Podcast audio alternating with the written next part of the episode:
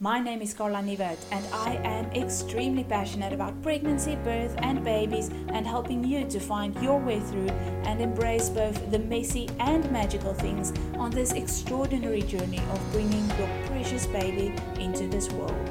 I'm a small town mama who has taken a leap and become a certified birth educator, and have a very deep desire to help as many mothers as I can around the world. I want you to feel ready, confident, and excited to go into labor so you can have your best chance at a smooth, calm, and a beautiful natural birth. So please get comfy and ready to learn all you need to know to feel prepared and informed about your pregnancy, birth, and easing into breastfeeding with confidence. We won't shy away from the real talk. This is the Birth Serenity Podcast. It is only over the last few decades that women's role in the history has been given some recognition. Previously, the history of women's political organization, their struggle for freedom from oppression, for community rights, and importantly for gender equality was largely ignored. It was the men who had authority in society, women were seen as subordinate to men, and women's role was primarily a domestic one it included child rearing and seeing to the well being, feeding, and care of the family. They were not expected to concern themselves with matters outside the home. That was more properly the domain of men.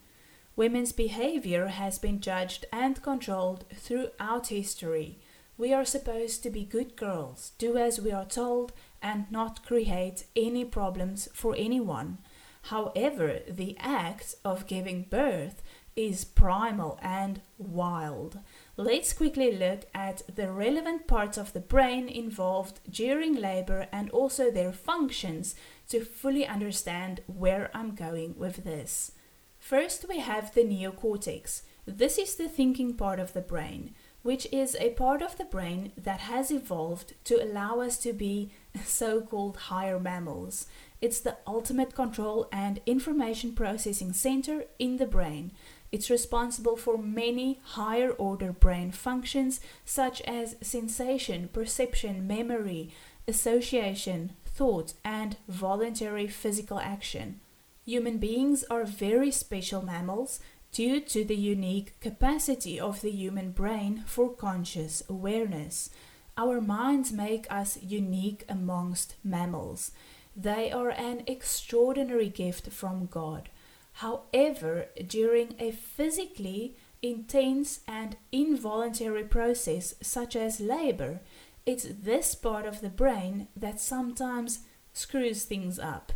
And that's why it is so important to learn how to switch this part of the brain off during labor that overthinks everything and to start functioning from the limbic part of the brain.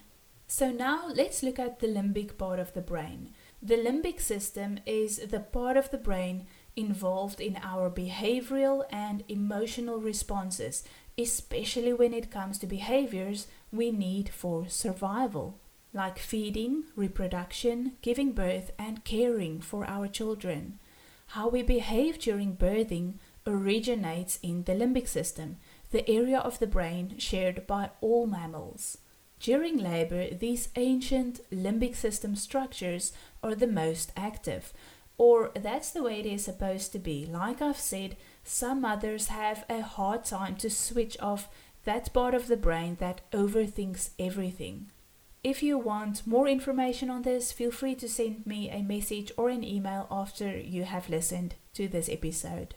So, to labor well, we need to shut down our neocortex, that thinking human part of the brain, and the result then is instinctive animalistic birthing behavior.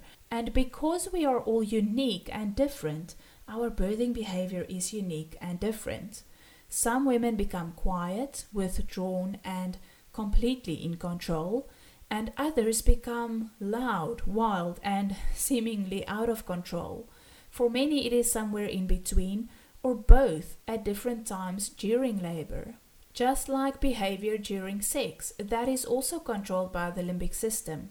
There are similarities between humans, but we all behave slightly differently. In some antenatal classes, the educators will actually tell you to not make any noise during labor.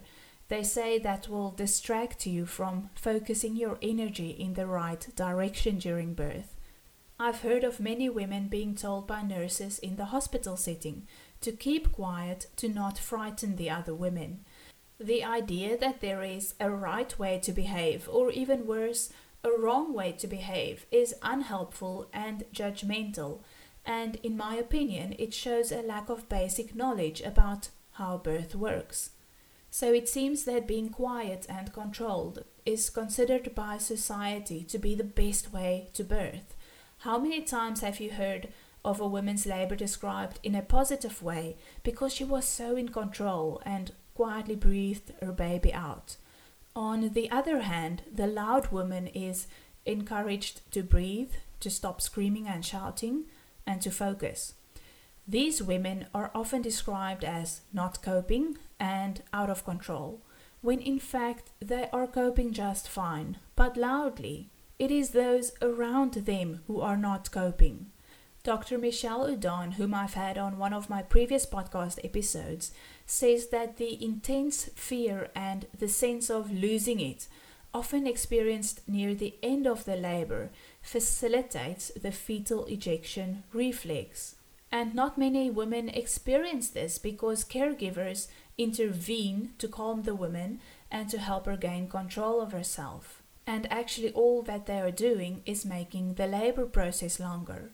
I want to share my own experiences with you. With my second, it was a quiet, breathe baby out experience.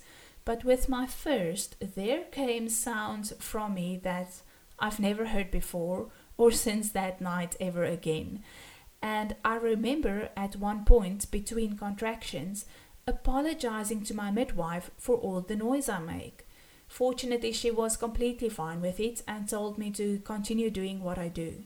But this makes me think it's not just caregivers, but also mothers who judge themselves for losing control and making noise. I find it sad to hear a birthing woman apologizing for her instinctive behavior, and I've seen this at many births before. Hopefully, after listening to this podcast, never again.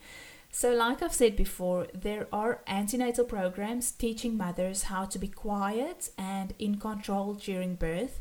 Unfortunately, some women who have undergone this training feel like failures when their instincts take over and they become vocal during birth. Birth is the ultimate experience of expressing primal power and instincts.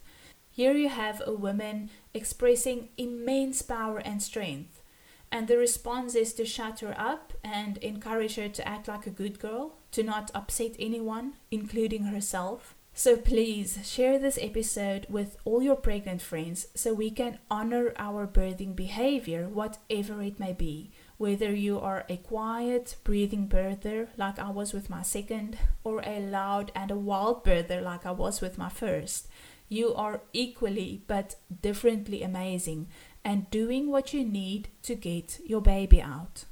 Midwives and doctors and doulas need to learn to distinguish between a woman who is expressing her wild birthing instincts from a woman who genuinely needs reassurance and calming.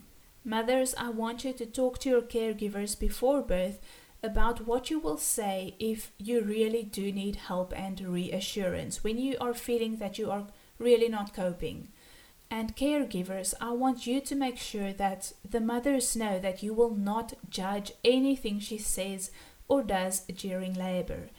Mamas, it is also a good idea that you see and hear birth stories that show a range of birthing behaviors, not just the quiet and in control types. Be sure to visit the original blog post to see videos like this and what I mean. Even though these mothers are loud, they are still perfectly in control and beautifully birthing their babies. Are you pregnant, hoping for a smooth, calm, beautiful natural birth? Let us help you with that. In the Birth Serenity Antenatal Program, we focus on natural birth and would be honored to help and support you to prepare yourself in the best possible way, both mentally and physically, for your birth. Our aim is to help you find peace and accept your birth, whichever way it turns out. For more information, go to birthserenity.com.